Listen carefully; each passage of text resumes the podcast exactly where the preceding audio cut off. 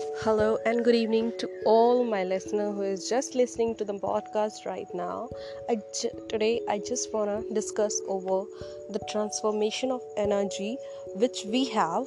Actually, we sometimes feel so so low and uh, so drained that we couldn't able to do anything. Like literally, not we are not able to move from uh, here to there but sometimes we have so we feel so energetic that we could like run one kilometer in half second means 30 second like literally.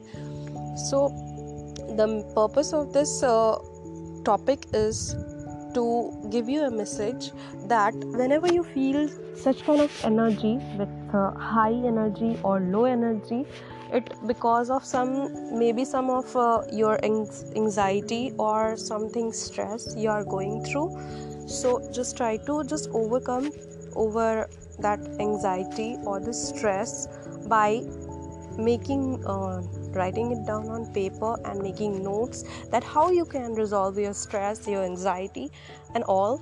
And after that the energy it's many time in our life that when things are just going in a straight line that what whatever we want the, the things are going in a way then we will feel happy.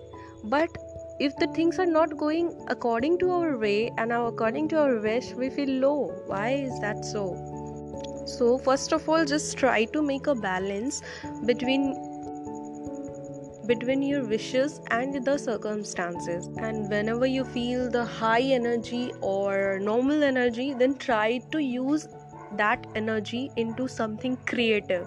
Just try to make something cre- mean- meaningful add something meaningful to your life from that high energy you will feel much much much better. Because if you will not use that high energy after some time you will feel very bad again. So uh, try to just use that energy.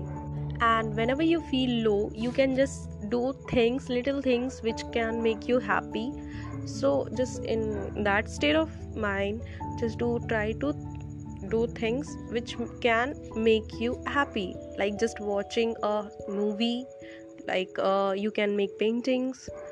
Literally you can do mm, uh, very little things to make up your mind to being uh, again in normal state.